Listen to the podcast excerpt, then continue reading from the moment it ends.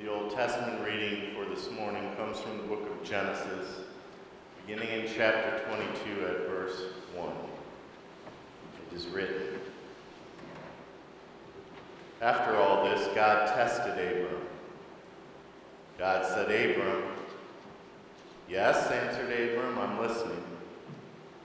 He said, Take your dear son Isaac, whom you love, and go to the land of Moriah and sacrifice him there as a burnt offering on one of the mountains that I'll point out to you. And Abram got up early in the morning and saddled his donkey. He took two of his young servants and his son Isaac. He had split wood for the burnt offering, and he set out for the place God had directed him. On the third day he looked up and saw the place in the distance. And Abram told his two young servants, Stay here with the donkey. The boy and I are going over there to worship, and then we'll come back to you. And Abram took the wood for the burnt offering and gave it to Isaac, his son, to carry. And he carried the flint and the knife. And the two of them went off together. And Isaac said to Abram, his father, Father, yes, my son. We have flint and wood, but where's the sheep for the burnt offering? And Abram said, Son, God will see to it that there's a sheep for the burnt offering. And they kept on walking together. And they arrived at the place to which God had directed him. And Abram built an altar. He laid out the wood, and then he tied up Isaac and laid him on the. And Abram reached out and took the knife to kill his son. But just then, an angel of God called out to him out of heaven Abram, Abram, yes, I'm listening. Don't lay a hand on that boy. Don't touch him.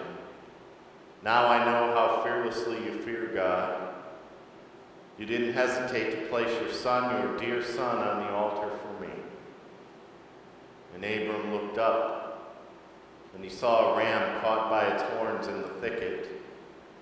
And Abram took the ram and sacrificed it as a burnt offering instead of his son. And Abram named that place God Yireh, God sees to it. And that's where we get the saying on the mountain of God God sees to it. And this is the word of God for the people of God. Thanks be to God. Amen. Would you pray with me, please? Teach us, O God, to set the face with determination and just do what we are to do. Remove the but first let me words that jump to our lips.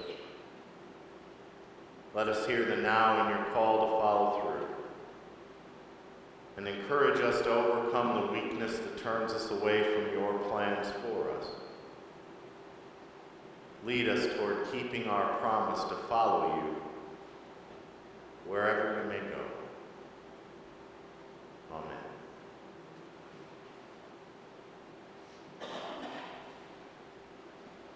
The story of the sacrifice of Isaac, to me, is a terrifying story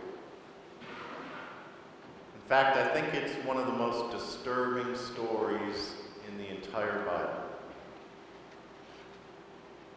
God commands his servant Abram to go to the land of Moriah and there to offer his son Isaac as a human sacrifice. Now, the story raises some thorny questions. Why does God test Abram in this way? Why does God submit him to this violent, heart wrenching experience? Why does Abram simply obey God without questioning God? Why does he not, like Job or Moses, for example, argue with God? It's a rather disturbing father child story for this Father's Day. At the outset, let us take notice. Isaac, my friends, is much, much more than an only child. Isaac is hope, hope wrapped up in human flesh. All the promises of God to Abram were riding on Isaac. Remember the story? God dropped in on Sarah and Abram to tell them that their offspring would be as many as the sands of the sea, that they would give birth to nations. Well, they laughed, for they could not think that they could truly conceive when they were both pushing 90 years old. And then Isaac was born. A miracle child. God did provide. And through Isaac, there would be many descendants. David Buttrick tells the story of an American playwright whose Jewish parents scrimped and saved to give him everything. They bought him new clothes three times a year, bundled him off to private schools, paid for his college education. Everything we've got is wrapped up in you, boy, his mother used to say. Everything we've got is wrapped up in you. You know how easy it is for us to focus our hopes. God gives us a great land to live in, and before you know it, we're chanting, Everything we've got is wrapped up in you, America. We're a community that inspires our pride. Everything we've got is wrapped up in you, Brecksville, Broadview Heights, Parma, Cleveland. Listen to me today. Isaac was much more than an only child. Isaac embodied the promises of God. Everything we've got is wrapped up in you, boy. Isaac was hope. All the hope in the world. So what happened? Well, God came around to Abram one day and spoke kill him off. Take your only child and kill him. And we hear the words and we don't quite know what to make of them.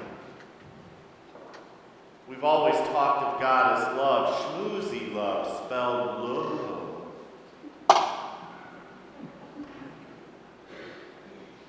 So the hard words really shake us.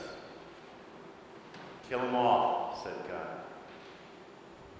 And suddenly, folks, Life is not what we thought it was.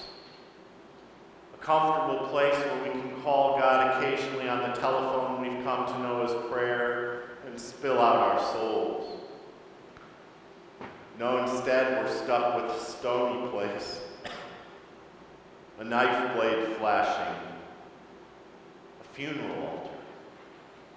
Yes, God gives good gifts, but God takes away God may well be good, but God spoke a terrible word to Abram. And Abram stood staring at his child, Isaac, and God said, Kill him. Kill him off, God spoke. And then, of all things, Abram obeyed. Abram did as he was told, he obeyed. It's easy to obey God when it requires a little sacrifice on our part. It's easy to obey God in matters that do not really test us. Perhaps what God wants to know is just how we'll fare when the going gets really tough.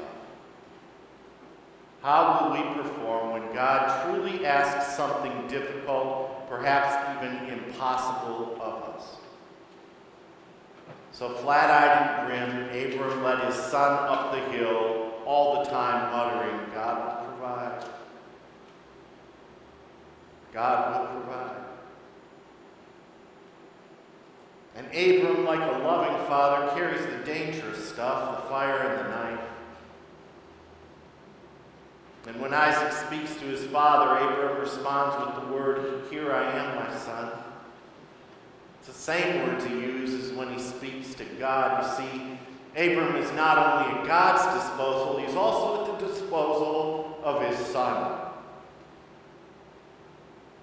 And then when Isaac asks about the sacrifice, Abram shields him from the dreadful knowledge of what is about to happen. by simply saying God Himself will provide a lamb for a burnt offering, my son. And what makes Abram's obedience remarkable is that he is called to give up the one thing that is the dearest to him. And I ask you how we would respond if God were to ask us to give up our greatest treasure for service in God's kingdom. You know, for most of us, religion is rather easygoing. A liberal persuasion, something that's even passable sometimes at work. You can talk about religion in the lunchroom. And then we flip a page in our Bibles and we stumble on a wild eyed Abram ready to kill his son. And we're embarrassed. Because you see, we're a moderate people. We calculate our charities, we confess our minimal sins, we schedule an hour for worship and Bible study every week, and we run for our lives at anything in excess. But we see in Abram a radical, blind obedience. God commanded, and Abram was bent on doing God's will, even if it meant slaughtering his only hope. So Abram went up the hill to kill Isaac.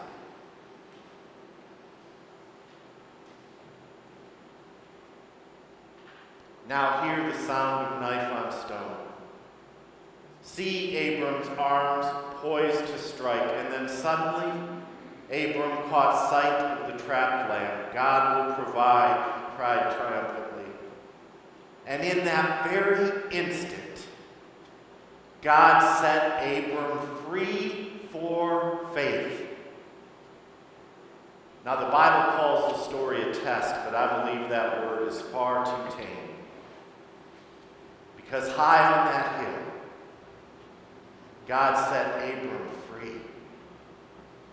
Blind obedience was transformed into faith. Because you see, it's all too easy to pin all of our hopes on some gift from God and forget all about the giver. So subtly we turn God's gifts into idols. We've all been gifted with different gifts and graces, yet we congregate in groups of people who are most like us. And then we tend to shut the doors, roll up the welcome mat, and become defined as the people of God by the group we have created. Then we know what it means to say, everything we've got's wrapped up in you. Back in the late 1960s, a liberal Catholic journal announced gleefully, God can get along without the Latin Mass. To which a reader replied, Well, maybe God can, but we can't. or perhaps God draws us to faith through the appeal of a masculine church. Before you know it, we're protecting the pronouns and the two legged vestments. Is there any idolatry like religious idolatry? No wonder God speaks and shatters our souls, kill it off. God takes away all of our false loves. So high on a hill, God called up Abram and Isaac, and their amazing grace, God set Abram free, free for faith. I don't need to tell you, especially after the events of this past week, that as we meet together this morning, there are many people in this world in pain. The nationalistic spirit in our country is running very high, and it is increasingly volatile. Violence still permeates our world, and people look for ever more devastating ways to strike out at each other. It is easy to look at all of this and to decide that there is just nothing that we can do about it. Yet, folks, I tell you this morning, real change begins in our own lives. So today, let us all make a commitment to eliminate the violence from our own lives. Examine our language, our prejudice, our attitudes, and ask God to set us free. For you see, our service to God is really limited. Hedged in by the never ceasing movement of time, sands passing through the hourglass, all too soon, our tools, our talents, our gifts, our graces, our garments of love and life will gather the dust of eternity. So let's look to the example of tremendous persons of faith. In our own lives, when all the odds are stacked up against us and God, when it is most difficult, most impossible, when it seems the most ludicrous to understand God, God will prove faithful. We will all be set free.